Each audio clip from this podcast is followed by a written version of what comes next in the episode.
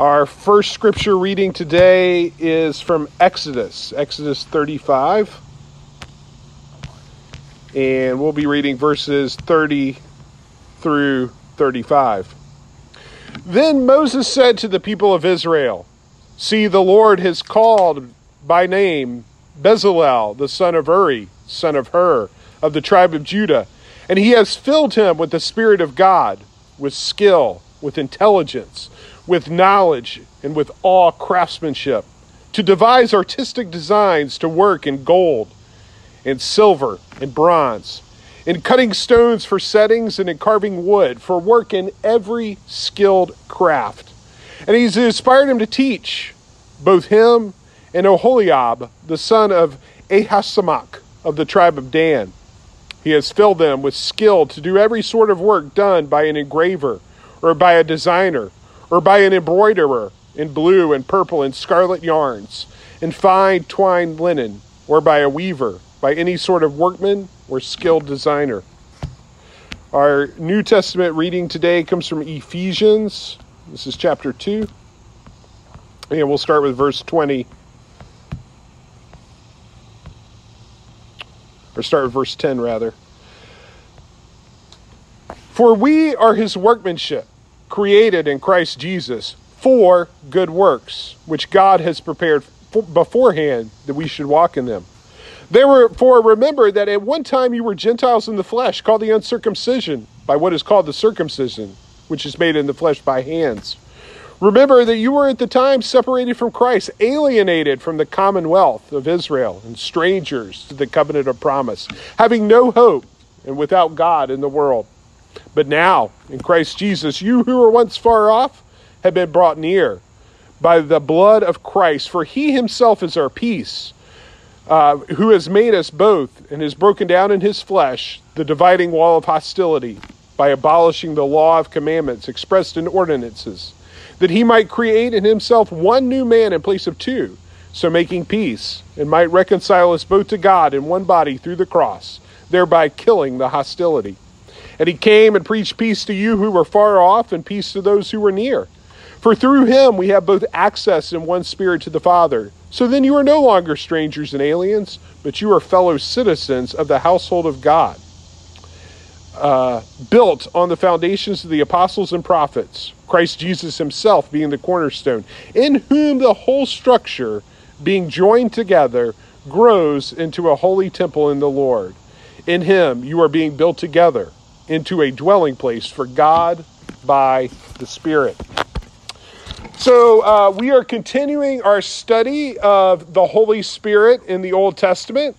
Uh, so, as we've been working through this uh, sermon series, one of the basic, one of the fundamental points here that I've been making is that the Holy Spirit, its job seems to be to work to bring life and flourishing into the world.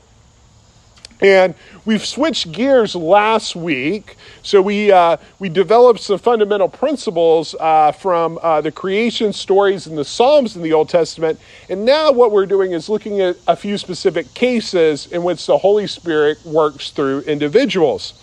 And my plan is uh, to look at these as almost case studies of the different ways that the Holy Spirit accomplishes this goal of bringing life and flourishing to the world. And already, uh, what I've been uh, this is uh, as I've worked through this, uh, I, have been surprised at a lot of things. But one of the things that I've been surprised at uh, most is how the Holy Spirit, how the Old Testament sees the Spirit work in ways that are more ordinary and less supernatural than we might have thought. For example, last week we saw the Holy Spirit at work in wise public policy and administration. Uh, now, the reason I want to make this point is not because it's my goal to demystify the Holy Spirit. Far from it. My point is for us to expand our view of the Holy Spirit so that we do not overlook or neglect the various ways that the Holy Spirit can bring about life and flourishing. And it is my hope that by looking at these studies, we will uh, uh, see different ways uh, that different people in the congregation, uh, maybe some that have never really felt that spiritual, uh, actually are spiritual.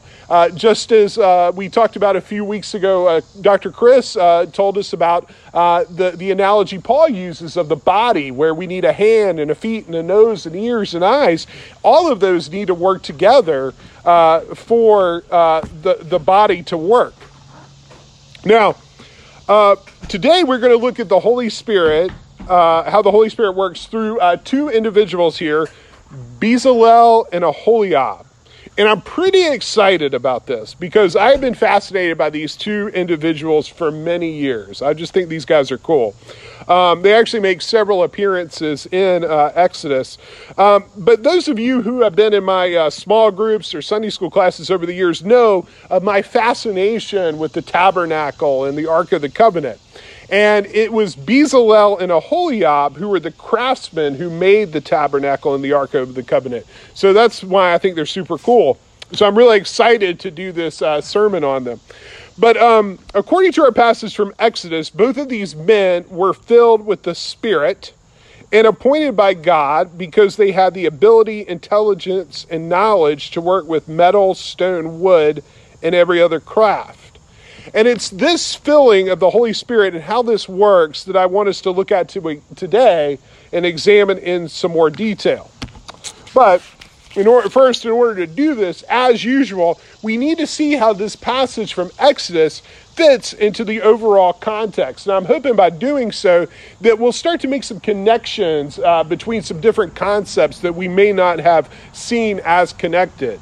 Um, this particular story is placed toward the end of the book of Exodus. So Exodus has 40 chapters. This is chapter 35. Uh, so, as you know, as we all know uh, who went to Sunday school, Exodus begins with the Hebrews enslaved in Egypt.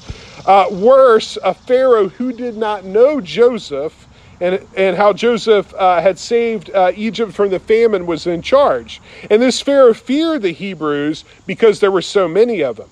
And so he ordered the execution of the Hebrew baby boys as a means of population control. Now, uh, the problem with that was that God had commanded specifically for the Hebrews to be fruitful and multiply. Uh, he had promised their ancestor Abraham that his descendants would be numerous. So Pharaoh's edict was not just evil in and of itself, he was directly opposing uh, the plan God had for his people. Uh, you can almost think a, a, good way to think of uh, Pharaoh here is an anti creation force, okay? So, as a result, God unleashes the forces of creation against the Egyptians through a series of plagues, and he ultimately takes the lives of the Egyptian firstborn sons. Uh, at the Sea of Reeds, the Egyptian army is destroyed when a wind, and guess what word wind is there? Ruach, yes, nice. Everybody knows their Hebrew. I love it. Uh, it unleashes the power of the chaotic waters. Anybody want to? Anybody remember that word for for for the the the, the chaotic waters? How many church points? How many church points? A thousand resurrection church points if you get it right, Gabe. Yeah. Anybody remember Tehom? To Tehom, right? So, so you can see that these themes from Genesis uh, continue into Exodus, with God blessing the Hebrews with life and abundance, which Pharaoh is attempting to stifle. And uh, God responds by unleashes the forces of chaos on Egypt, returning Egypt to the uncreated state of formlessness and emptiness where the boundaries are no longer maintained. He's reversing creation. Uh, so we're getting to that point at the beginning of Genesis before the Holy Spirit arrives on the scene. Uh, the Hebrews escape Egypt and are led through the wilderness by the Spirit in the form of a cloud that guides them by day and a pillar of fire that leads them by night. And again, we see the Ruach appearing, confronting the formlessness and void of the wilderness and providing the Hebrews with freedom, life, and abundance. Uh, this theme continues when the Spirit and presence of God descends on Mount Sinai when God gives the people the law.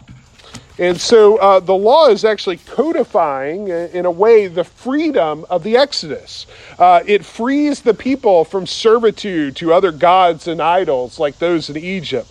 It establishes the family as the fundamental unit of society rather than hierarchies of aristocrats and kings.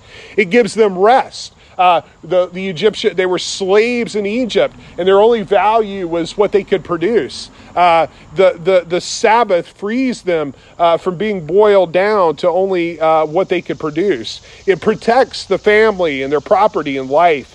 And the Hebrews, using these laws as their foundation, the goal was to create a society of neighborliness, uh, a society whose ethic was neighborliness, in contrast to the exploitation and oppression that was characteristic of Egypt.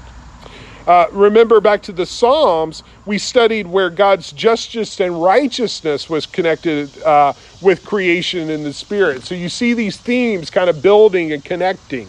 Uh, it, it, we're talking about order and creation uh, being repeated and worked out in uh, different but related ways in the Exodus, the same idea of, uh, of the Spirit.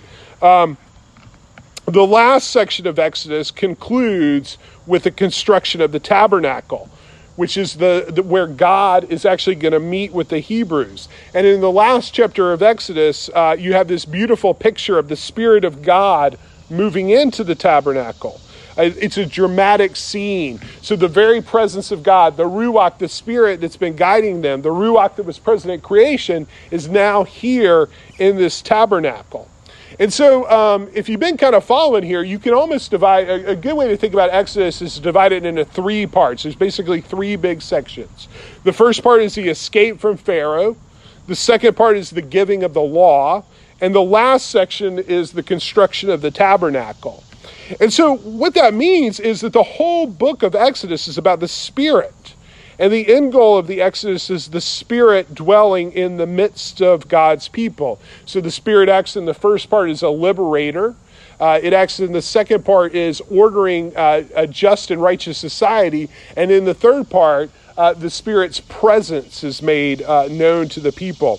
So, um, the point here is that the Exodus is more than just about uh, freedom for a God's people, but it's also about forming a just and righteous people in which the Spirit of God is present with the people. So the tabernacle plays a really important role as the place where the Holy Spirit is present and which the people have access to. However, what I want to argue is that the tabernacle is much more than a means to an end. And if we can understand that, if we can see the bigger picture of the tabernacle and what exactly it's about, we will see how the Holy Spirit works in Bezalel and Aholiab, and what um, might that mean for us. Now, the first thing we do is we can tell, uh, as we look at the story uh, more specifically, the first thing is their names, okay?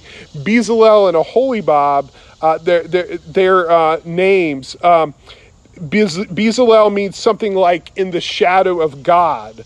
And Aholibab means my father is a tent. Uh, the tent being like a, you know, uh, like a place of shelter, of a place of protection. And so, you know, you can see by their names that their destiny is almost connected with this construction of the tabernacle. Uh, the tabernacle was a mobile cloth structure like a tent, and it was the place where God was centered. Uh, both names of these men are appropriate. And what I think that means is it's making an important point that's just more than just mere trivia about their names. Uh, Bezalel and Aholibab are skilled craftsmen. They've been skilled craftsmen all their lives. Like Joseph, uh, like we talked about with Joseph, they have practiced and honed their skill for years. Uh, when the text tells us they were filled with the Holy Spirit, it doesn't mean that all of a sudden they had an influx of the Spirit and then they were endowed with some kind of miraculous skills. This isn't like Keanu Reeves in The Matrix, like all of a sudden knowing Kung Fu.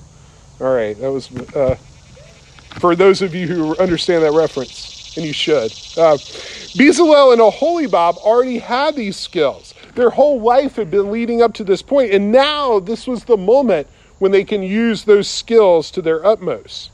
Bezalel and Aholibab then were artists. They had uh, developed these skills over the lifetime, and now they were ready at this pivotal moment uh, to exercise their skills. The, the word here is filled, and it means filled in the sense of lavishness and abundance, like overflowing. You're supposed to picture like a, a pitcher of water that's just, just can't be contained. Uh, it, it's the abundance of the gifts that God is giving them. They were full and overflowing with skill. They are more than capable of creating an amazing work of art in the middle of the desert. So the question then is why is the Holy Spirit involved in something as mundane as the construction of a tabernacle, of a tent. And why do we have something like 15 chapters in Exodus that describe this tabernacle being constructed in exhausting detail? You know, you never hear sermons from this like third part of Exodus because it is just over and over, chapter and chapter of like minute details about the building of this tabernacle. But as I said, the tabernacle is more than just a means to an end. The tabernacle is a symbol, and it's a symbol of the cosmos as it was meant to be with God's presence filling it. You see, the tabernacle was the picture of the universe in microcosm. So, if you'll recall, uh, the, the tabernacle is made of three sections, okay? There's the, the outer court, the, the holy place and then the holy of holies. And these three sections were uh, symbolic of the three dimension divisions of the universe according to the cosmology of their times the earth the sky and the divine realm of heaven. For example if you think about the tabernacle in the outer court you have an altar made of uh, uncut stone of rocks. It was it was piled up. It, it looked like a mountain or a hill and then you had a bronze basin beside it that was filled with water. You had also had lots of carvings of trees and uh, fruit that adorned the walls. In the holy place, uh, there was a giant uh, candle uh, uh, that had uh, several, or it was actually like a giant stand that had several candles that were meant to represent the sun and moon and the stars in the sky. The curtains in this area were made of blue, purple, and red, the colors we see in the sky. And then, of course, the Holy of Holies is the place where the Spirit actually resides. And it's also where the Ark of the Covenant was, which was connected uh, to the heavenly throne of God. Now, there's some really neat parallels uh, between how the book of Exodus describes the construction of the tabernacle uh, with the way Genesis 1 describes the creation of heaven and earth. And I could go on and on about that, but I, I think it would probably only interest you, a few of you, so I won't. But the main point is the take home message here is that the tabernacle is connected with creation the tabernacle is presented as a creation event, and it points to an idolized world in which God's glory fills the cosmos, and God and his people meet together. I will be your God and you will be my people is a phrase that is repeated throughout the Torah. This is the goal of creation. Now, if you think about it, if you think ahead, if you're starting to track with this, like I said, I'm trying to give some kind of big picture stuff so that you can take some of these concepts and figure out where to hang them uh, because I want to see how all this relates together. I think this is really important. This is one of the big problems I think we have a lot of times with sermons. We take these individual passages and we look at them and don't connect them to the overall big picture. But if you think ahead to Revelation, and I know that's a, that's a long way toward the end of the Bible, but at the end of Revelation, that Revelation ends with the temple, which of course is the successor of this tabernacle that Bezalel and Aholiab are building. And it comes back, and we have the voice from the throne saying, The dwelling place of God is with man. He will dwell with them, and they will be his people, and God himself will be with them as their God. So you have that theme coming back there. Uh, in the world of the new creation, the cosmos is ordered. Life is abundant and flourishing as God had always intended for it to be. So, if we understand that big story there, we see how the tabernacle fits into that narrative. As a symbol, the tabernacle refers back to creation, but it also points forward to new creation. It is a work of art that, that, that, that works to teach and communicate in a very vivid way the glory of the universe and God's plan for his creation.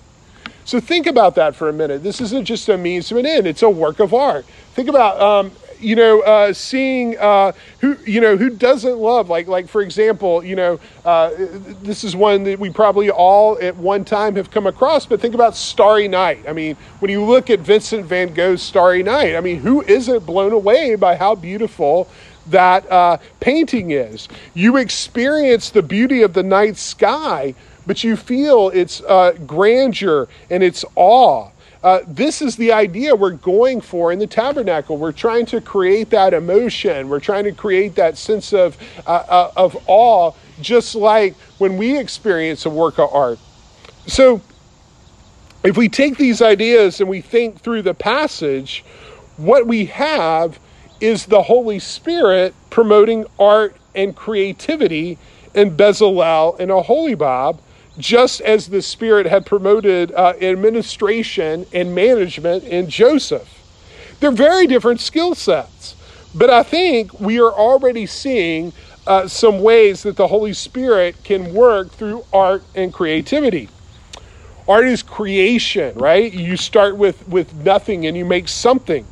And we see that the story of the Bible begins with creation. And it also ends with a vision of new creation. The whole Bible is about creation. And as we have seen, creation is the place where the Spirit works. The Genesis story describes the action of God using the same verbs that would be used from a craftsman, like a potter, just as a potter forms the clay. It, it's God is forming the creation. God creates humans and he commissions humanity as creators. Think about it. Adam exercises his creativity as he names the animals. Adam's first recorded words are a poem. As the very image of God, it makes sense that humanity would be creators as well. Bezalel and Aholiab create a vision of the new creation. And just like Bezalel and Aholiab, artists can take the materials of the world and use it to show the beauty and glory of the new creation. Now, here's the thing about new creation. And a new creation is not just something in the future that is far away. What no one expected when Jesus came and taught the kingdom of God is that the kingdom of God would be a gradual invasion. The kingdom of God breaks into the world like a mustard seed, but it grows. It's like leaven that is insignificant, but eventually permeates the whole dough. As Luke says in chapter 17, the kingdom of God is not coming so that you may say, Look, here it is, or there. For the whole, behold, the kingdom of God is in your midst. So art can be a part of that. Art, no matter what form it takes, can be a picture. It can be a symbol of the kingdom breaking into this world, just as it was with the tabernacle. So it seems natural then that the Holy Spirit would be involved in these areas because they all involve creation. And here's what I think is really awesome about this idea because it flies directly into the face of what we moderns think is important. For us, everything has to have utility. And so we look at art and we go, that's pretty, but what's the point really? Yet, isn't that what God is all about? Here's the thing I said this when we were studying the Song of Songs, and I think this is a really important point. God does not need us. There is nothing that we can do for God. And that means that our relationship with God is not transactional in any way. There is no utility or practicality for our existence. The only reason we are here is because God simply wants us to be here, just as a piece of art exists just because the artist wants to create. We value utility and practicality because we see the world as limited, as finite, and scarce, but new creation is not the Holy Spirit fills and it creates life, flourishing in an abundance. And art reflects this abundance and limitlessness of God by bringing something into existence that did not exist. In this way, art is an act of faith. It is, a, it is an acknowledgement of the grace that surrounds us. That's why I love that poem by Wendell Berry I asked you to read a few weeks ago, because I love how it ends. The poet leaves behind his anxiety and he experiences the abundance and beauty of nature, and he describes it as resting in the grace of the world. Because this is the thing about creation creation is abundant and crazy, and there are plenty of examples of things that are absolutely unnecessary. So a few weeks ago, I was watching with the kids. I love watching the Planet Earth series. You know, who doesn't love those David Attenborough talking and narrating and just those beautiful pictures? And there was this uh, segment that was about this lake in Africa that had like a million flamingos around it. And there's no reason in this world there needs to be a million flamingos beside a lake. Flamingos are weird and crazy and pink and strange looking. And why does there need to be a million of them? But I love it. I love that picture of it. Why does a duck-billed platypus exist? There's no reason. You'd be hard pressed to find anything useful or practical about it. But I'm glad it does. I like it when I'm scrolling through Twitter and someone posts that picture of the little baby pla- duck-billed platypus. I love that. I just think that's a testament to God's beauty and abundance. So, if it is true that God created out of abundance, out of grace, and out of love for no other reason than because God wanted to, that means that usefulness, efficiency, and practicality are not the only virtues we need to live by.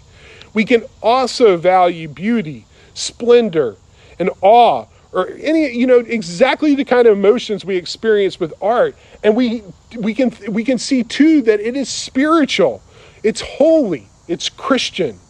The story of uh, the story of Bezalel and Oholibah testifies to this idea of abundance.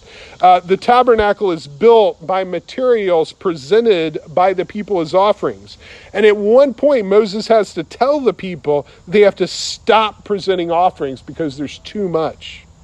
In addition, Bezalel and Oholibah do not just make a tabernacle, they also share their skills to teach others. Again, the ability to teach and share is a testament to how much the Spirit has filled them with skill and wisdom. Again, this points to the abundance of God and creation. Now, if this sounds just a little too artsy and mystical for you, and look, I'm not an artsy person, I'm not a creative person. I read this and I, I, have to go with what the text tells me. And, and, and so, you know, I get it if this makes you feel a little bit uncomfortable. And so, what would I say to that? Well, first, I would say last week I preached a whole sermon on bureaucracy, administration, and operations management is a gift of the Holy Spirit. So, there. But I would also point to Paul, Mr. Theology himself because you can see the same line of thought in our passage from Ephesians today. Look at Ephesians 2:10. We are his workmanship, created in Christ Jesus for good works. Now the word for workmanship here is the Greek word poiema. Poiema. Now, what does that sound like? It's where we get our word poem from. Workmanship is a fine translations here, but so is poem or art. One writer even suggests that we uh, translate it as masterpiece. And notice the point of God's workmanship is to create good works. God has made us to imitate him in the world. We create, we are created so we can create. So then the passage goes on to explain that while our purpose is to create, we were once a people that did not share this purpose. Verse 12 says we were alienated from the covenant of promise. In other words, we were alienated from the gifts of the Exodus, those things we talked about earlier freedom, the just and equitable society of neighborliness that was created by the law at Sinai, the beauty, the splendor of the presence of God that fills the tabernacle. Those are the things that we were alienated from. But as a result of Christ, this has changed because Christ has brought shalom, He's brought peace, a better vision of a better world. And as a result of Christ, now we can all take part in Christ's mission. And that mission is no less than bringing about the new creation.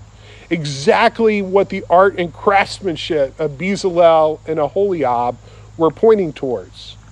And notice too how the passage ends with a picture of a new temple that is being constructed.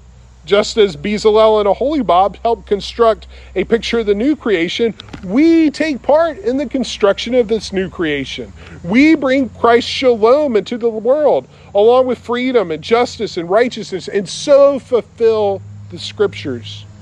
Joined together, these works of art we create grow into the holy temple of the world. And just with this, as with the tabernacle, verse 22 ends with the Holy Spirit dwelling in our midst. So, we see that the story of the Bible and their story of our lives is creation to new creation. And you can see from our passage in Ephesians today that Paul totally gets that.